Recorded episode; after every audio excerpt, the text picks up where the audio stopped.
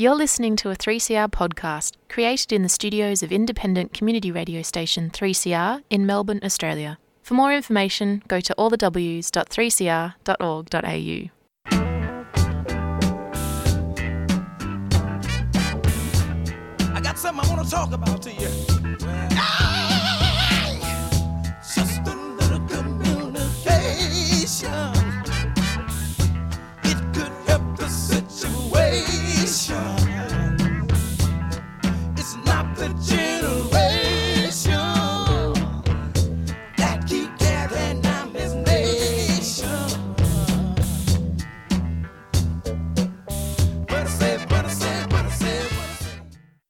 Welcome to Communication Mixdown. I'm Rima Ratan.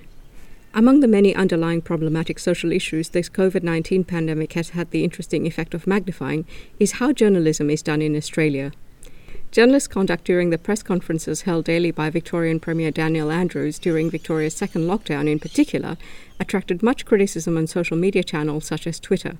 Today I'm talking about who journalists are accountable to, with Ingrid Matthews and Tim Dunlop, both avid tweeters, but also so much more than that. Ingrid teaches law and philosophy and researches law, its philosophy, and the creation of criminality.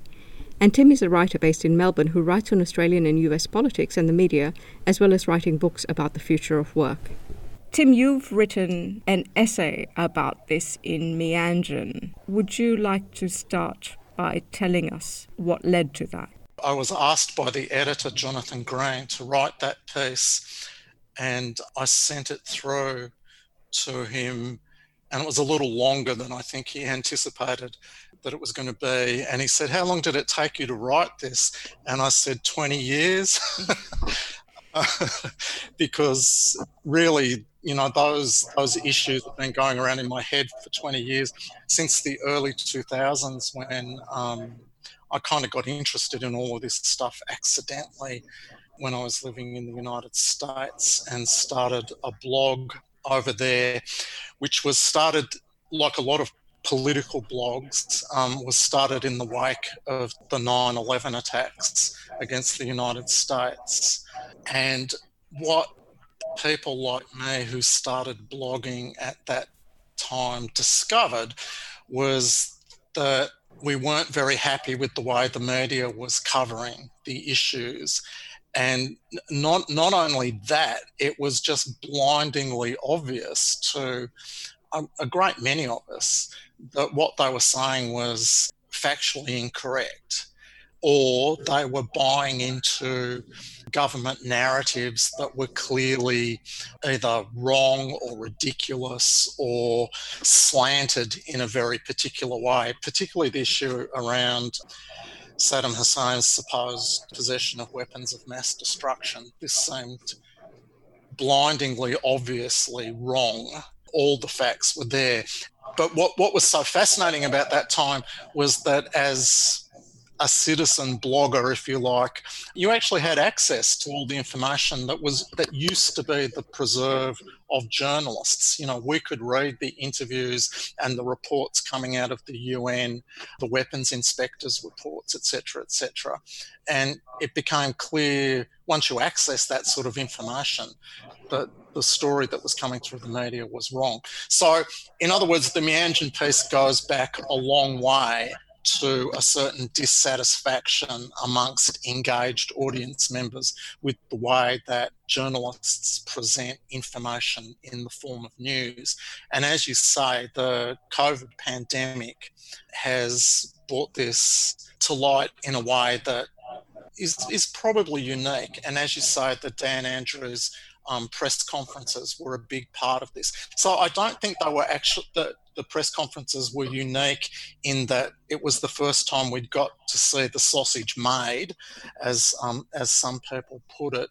But it was a particular moment where the interests of the media class clashed quite strongly with the interests of the the audience, the rest of us because of the existence mainly of Twitter as a platform where audiences could interact with journalists or at least express their own views about the journalism that was being done, it created quite a lot of tension between audiences and journalists. And there just suddenly seemed to be this insane number of articles published in the mainstream media criticizing the critiques that the journalists were getting on Twitter. And they were just so obviously partial and self serving and oblivious to the actual nature of the criticism that they were getting that I just felt I had to respond. So that's where the Meanjin piece came from. So as I say, it was kind of 20 years in the making, but the proximate cause were these ridiculous articles that kept appearing criticising people on mainly on Twitter actually. And what was the criticism that people were facing? The criticism as I saw it, was that it was probably twofold. There was one, people felt that the journalists weren't asking questions that they wanted answered. So around this time, particularly in Melbourne, where I am, there was a lot of confusion about what the rules were around this, you know, quite draconian lockdown that we had going on. So, so there was that. People felt that those sorts of questions weren't being asked. The other issue was the media conferences were dominated by representatives, journalists from News Limited. And I don't think it's any radical thing to say or anything new to say that News Limited is a media organisation with a very particular right wing agenda. And they were prosecuting that agenda in the manner in which they were asking questions of Daniel Andrews. So I think a lot of people in that situation sort of felt a bit not defensive of Daniel Andrews, but but could see the News Limited agenda and thought that that was dominating things. The way this was presented by particularly News Limited media was that you know, we were all in some sort of Stockholm syndrome with Daniel Andrews, that we, you know, we were all, I stand with Dan and completely uncritical of him. And I, and I think, you know, maybe there was a little bit of that. But I think you can't understand that response without understanding how resentful audiences were of the way in which News Limited in particular were prosecuting their agenda through the forum of the Daniel Andrews press conferences. So, just to sum up, there were two things. There was there was the fact that key questions about the process that we were going through weren't being asked. So people thought that they weren't and, and weren't getting information that they needed to help them deal with the lockdown. But there was also this very strong feeling that this very particular political agenda was being prosecuted by the News Limited journalists at the press conference, and people jacked up against that as well. So, Ingrid, you do amazing sort of media critique on Twitter. And one of the things I noticed the tension between journalistic practice and journalistic ethics. Yeah, so public interest features heavily in the journalist code of ethics, but public interest only is a determinative factor when it coincides with the self-serving interests that Tim was talking about. And when it does, so when the interests of the politicians, the centre of power, which the journalists align themselves with, coincide with public interest, that's when we see journalism including public interest. And they often take the opportunity to point to that and, and lie and pretend that public interest is always a determinant, but it's not. Public interest will all will fall by the wayside if it's not consistent with the interests of the political class. And when I say the political class, I mean the politicians and the political journalists, particularly the press gallery. I, I um, largely have my focus on the Canberra Press Gallery again because that's where the sort of you know largest centre of power sits. But I was also watching some of the Dan Andrews press conferences and the apologetics from uh, you know, the collegial apologetics from other journalists who are not News Limited. And it was Margaret Simons, who's not a News Limited journalist. She, she probably was at some stage. And that's one of the problems is that all the journalists are aware that they either were or are or will be News Limited because it's such a tiny audience in Australia and such a heavily concentrated market in terms of, of employment. She said, Oh, maybe audiences just don't understand how the sausage is made, which Tim correctly pointed out. Sometimes the sausage is just a giant shit sandwich. It's not it's not a sausage, you know, and, and personally I think sausages are also disgusting, but it's, it's and the contempt. I mean, I read journalists apologetics for the practice of journalism in this country, political journalism, and I can feel their contempt for the audience. I feel like I open up my newsfeed each day to see journalists insulting my intelligence. I think that there's just not any kind of appreciation by journalists of the level of collective intelligence from a whole range of expertise out there on social media criticizing them. I mean, they're not all media analysts, which is something I've done as an academic as well as on Twitter. But you know, people bring all sorts of people. There's data analysts out there. The work that Justin Warren does is incredible. Asher Wolf, you know, Richard Chirgwin. There's so many people with so much knowledge, and they're still got their you're, you're speaking to 12 year olds hat on. Why do you think their reaction has been so defensive? I mean, you sort of mentioned power.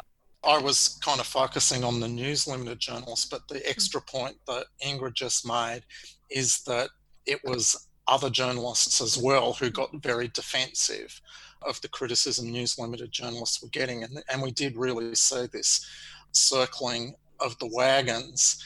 It's just a straightforward professional class thing. They they relate much more heavily to people in the situation that they understand within that profession than they do to you know we the people who are the consumers of this stuff. But, you know, the, even that speaks to another divide that's at the center of all of this. You know, it's, it's that divide between journalism as this commercial enterprise, which it very obviously is, and its role as a civic organisation as well. To use all the, the, usual cliches where they speak truth to power and afflict the comfortable and, and comfort the afflicted, and, and all those sorts of moral positions that sustain the role as vocation clashes with the commercial role that they fulfill, where most of them, especially in Australia, where, which is dominated by the Murdoch media,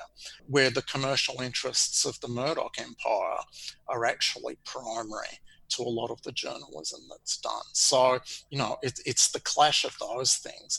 Kind of, I, I, don't know what Ingrid feels about this, but I, I, I sort of, you know, I, I get the difficulty that journalists have in sitting on that nexus, which also includes, you know, it's where they earn their living, etc. So their their loyalties are divided by self-interest as well in, in, the way that anybody with a job has has that sort of self-interest it's just that journalism fulfills this very is meant to fill this very specific civic role in society as well it's very difficult to do that when these other things clash with it. So what you see is the professional barriers come up and, and it's much, you know, the knee-jerk reaction from most of them, not from all of them, is to be defensive of the profession rather than attentive to the audience.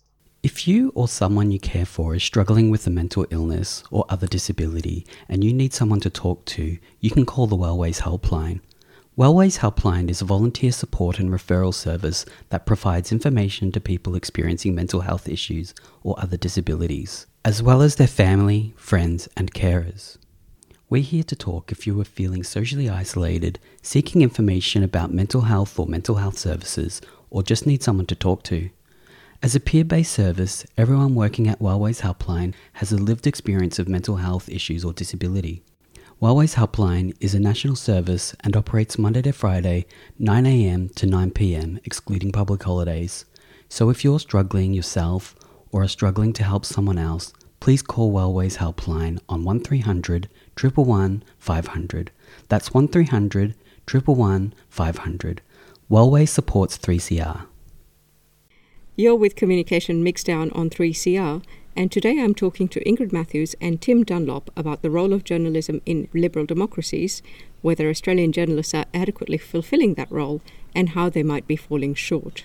Why do we need journalism, especially when it seems corrupted? So, the media as the fourth estate right, is a pillar of power alongside the other three. This is in the Westminster model, which is a sort of update or modernisation of the feudal model of the estate. So under feudalism, you have the church is the first estate, the lords, the landed gentry are the second, and the commoners are the third, the peasantry. And that's reflected in Westminster. In the House of Lords, you've got the church and the landed gentry, the, the lords temporal and spiritual, and the House of Representatives, which is the commoners, which was adult males who owned property.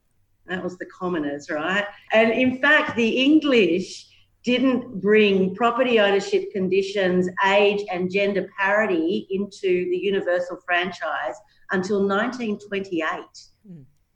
So, women over 30 who owned property got the vote in 1918, and men who don't own property got the vote in 1918. So, they're very late comers.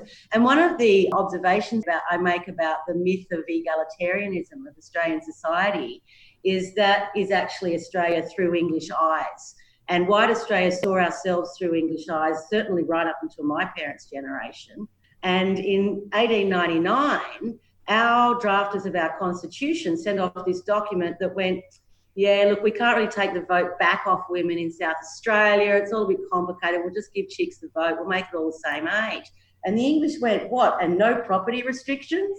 And of course, there was all this bunyip aristocracy and, and convict descendant and, you know, just this class society, which of course the English set it up. So obviously it's riddled with class. And they all just went, yeah, no, just everyone over 21 can vote. And the English went, oh, it's so egalitarian over there. So we think we're really egalitarian because the English saw the franchise for all adults over 21, regardless of property ownership, gender, and went, oh, they're really egalitarian over there in Australia, mate. And then they signed off on it right? So the British Parliament passed our constitution, sitting in its imperial capacity of governing over its colonial assets, and sent it back. And then it was constituted into law by the freshly minted Parliament of Australia, and that's how we became a federation. So, you know, we don't have a revolutionary origin story in this country. Mm. We have this sort of, oh, yeah, mate stuff, you know. Uh, so the three estates these days, we look at the Westminster model and we say there's three branches of government there's Parliament, Executive, and Judiciary. And the media, as the fourth estate, slots in as a fourth pillar of power, which is competing with the other three for control and domination, which are the central organising principles of any patriarchal society, over the public sphere. So, Parliament governs the public sphere. The judiciary judge, pass judgment on how the laws are made and how they apply to the public, you know, whether it's a crime or whether it's an executive decision like cutting you off Centrelink or sending you to Christmas Island instead of letting you grow up in Queensland, those sorts of decisions. And then there's the media, it's fourth estate. And, and in this, this imaginary democratic world, the job of the media is to hold the government of the day to account. That's the myth. Why is it a myth? Because, as Tim said, they're corporations not elected officials, they're not on the public payroll, they're corporations. And so, even though this idea of the media, the fourth estate, holding government of the day to account, and they do have a civic duty and an obligation to report in the public interest. So, they're meant to be a check on power for this is in this role of the fourth estate of the government of the day. So, the they remember when media used to always talk about broken promises? When was the last time you ever heard a political journalist ask about broken promises? Right? Mm. That's just not a thing anymore. But what they used to do was go, well, okay, these people want to be in government. Here's their set of campaign promises, their policy platform. Now they've gone to election. Now they've won. Have they implemented the policy platform that they took to the election? This is part of the democratic process. Their job is not to hold the opposition to account. Their job is to report the opposition policies so that there's more than one party competing for government. Because if there's only one party, that's not a democracy. I think this is the other context for what happened around the Daniel Andrews press conferences is, you know, if there was a third aspect to them, it was this sense that Andrews was being held to, and, you know, it, it's fine to hold Daniel Andrews up to scrutiny and make him accountable for the failings of the Melbourne quarantine system, etc., etc. But I think the other thing a lot of people were objecting to in that context is where the media was singularly failing to hold the federal government, Scott Morrison and co, to anything like the same standards. So it was, again, it was just this exposure of this huge gap between the the myth and reality of the role of the fourth estate where you know they were functioning much more in the interests of their corporate owners rather than the audiences on whose behalf you know they allegedly are fulfilling that role. In a way it seems we're at an impasse right? So there's a fourth estate type role that we want journalism to fulfill because someone has to do it, but it's all corporatized. What is the way forward? How do we remain an informed and engaged public while being served by people with clearly problematic agendas? I absolutely support the rise of independent media and the Patreon. You know, um, accounts like Tim and and, the, and he has colleagues of a very sort of similar demographic. I mean, I don't subscribe to anything because I'm poor myself, but Andrew Street is one, isn't he? And that Neil. Yeah, yeah. Andrew's great writing um, up the Q and A. I, I think one one of the main ones to point to outside, well, not outside that model, but outside Patreon is Michael West. Um, yes, he's doing fantastic. former Age journalist, who, on my understanding, lost his job at the Age because of the sort of investigative work that he was doing. But he's he's managed to set up a yeah, Michael yeah. West website which is supported by it's one I subscribe to. It's like five bucks a month or something like that. I'm sure he's not making a lot of money out of it, hmm. but he's doing amazing work with a range of often young journalists or people who aren't journalists but are doing journalism sort of thing, you know, people with expertise in particular areas. So I think that model really works. I think we probably should maybe say something about the idea of the public broadcaster, what role they play in all of this, because I think they've often fulfilled that sort of backdrop role, favouring civic over commercial journalism because they're not strictly speaking a commercial enterprise. But clearly, that model's failing us at the moment as well. Ingrid, can you kind of talk a little bit about the failings of the public broadcaster? Well, the ABC is a corporatised entity and these corporatised entities, we saw this with the discussion around Christine Holgate and Australia Post. So it's a wholly government owned agency that has in its constitution and under its enabling legislation that it has to put the interests of the customer and the shareholders first. They have two shareholder ministers, these models. They did the same with Railcorp, they did the same with a lot of things. And so the shareholder ministers of Australia Post were the communications minister and the finance minister from memory. Obviously, the ABC is a much, you know, it hasn't been corporatised to that extent, but that is the corporatisation model. And again, I think that there, it should be mentioned about the very small pool of employment for journalists in Australia. And then there's the collegiality, you know, the professional loyalty and I think we should probably talk about, I think, Rima, you mentioned this in one of your emails, the Media Diversity Who Tells Australian Stories report. So every single executive of a major newsroom in Australia is a white male. Hmm. Um, the vast majority of the profession come from exactly the same, exactly the same class background as Liberal Party politicians. Mm. So they went to extremely expensive schools.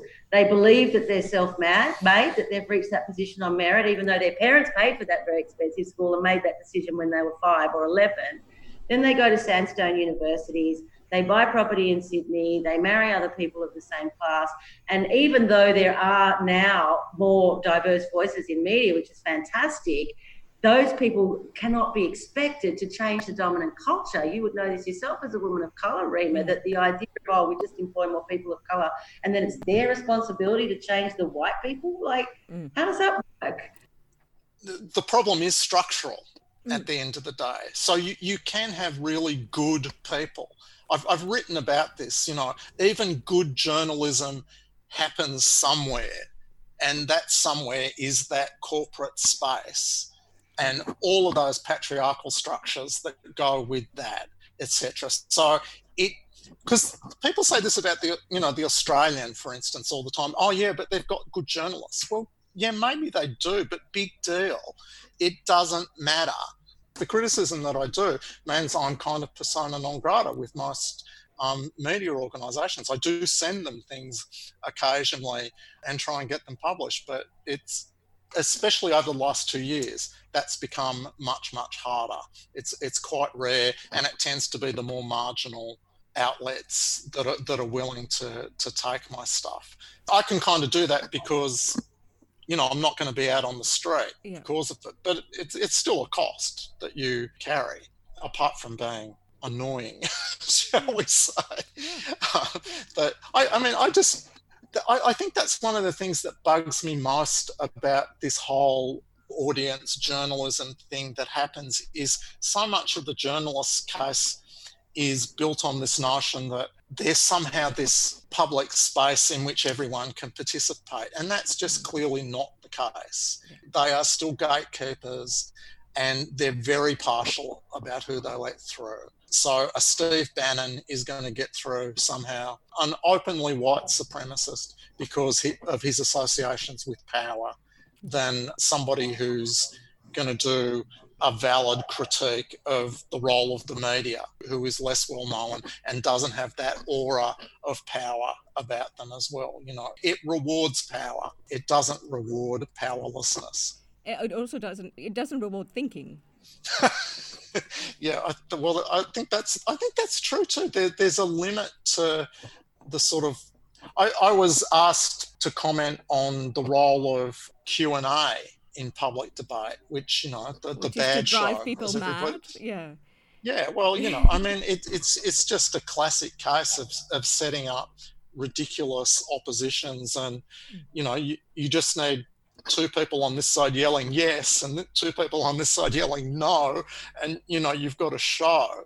And i you know put these views to the journalist who was interviewing me who in turn put them to the producer of q&a and his or her response i can't remember his or her response was you know we're not running an academic seminar as if there was nothing between shouting yes and no and an academic seminar you know. It was it was a completely anti-intellectual response to what i was saying was you can actually have a format like this where you can have a decent discussion about stuff that doesn't have to be turned into yes no yelling confrontation for the sake of it. But at the same time it doesn't have to be you know an, an esoteric discussion like you might get at a university or something. There is actually there's a whole range of options in between that, and it would be nice if we could go slightly more towards the thoughtful end of that spectrum rather than at the shouty end of it, which is where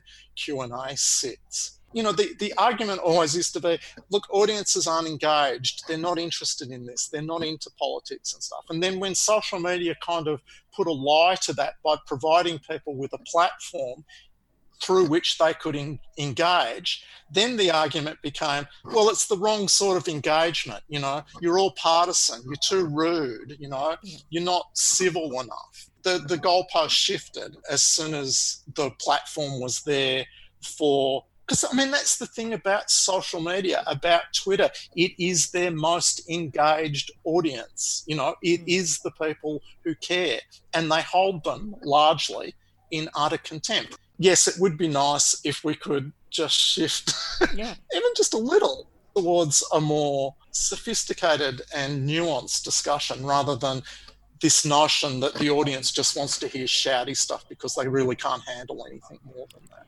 That's all for another edition of Communication Mixdown. Thanks for joining me, and a special thanks to Ingrid Matthews and Tim Dunlop, who took the time to share their thoughts and expertise with us all.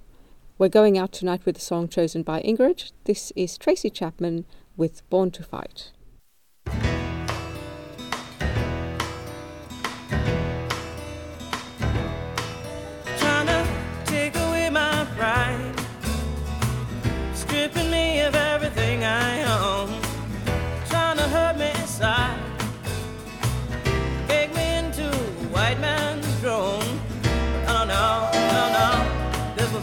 myself.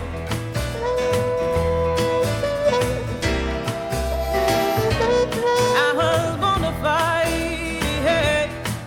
Said I ain't been knocked down yet. I was born to fight until you're the surest bet.